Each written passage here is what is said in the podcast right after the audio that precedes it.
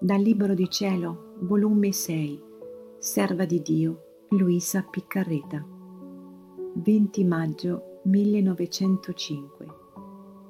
Modo di soffrire.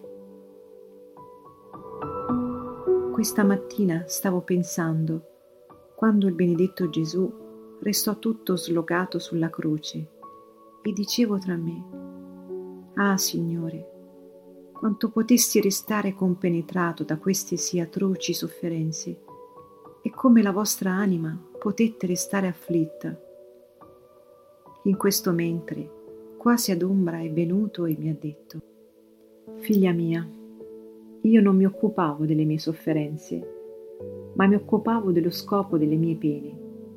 E siccome nelle mie pene vedevo compita la volontà del Padre, soffrivo e nel mio stesso soffrire trovavo il più dolce riposo, perché il fare la volontà divina contiene questo bene, che mentre si soffre vi si trova il più bel riposo, e se si gode, e questo godere non è voluto da Dio, nello stesso godere vi si trova il più atroce tormento.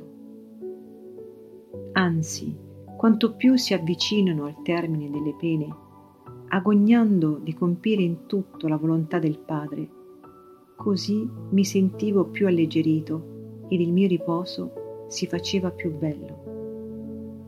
Oh, quanto è diverso il modo che tengono le anime.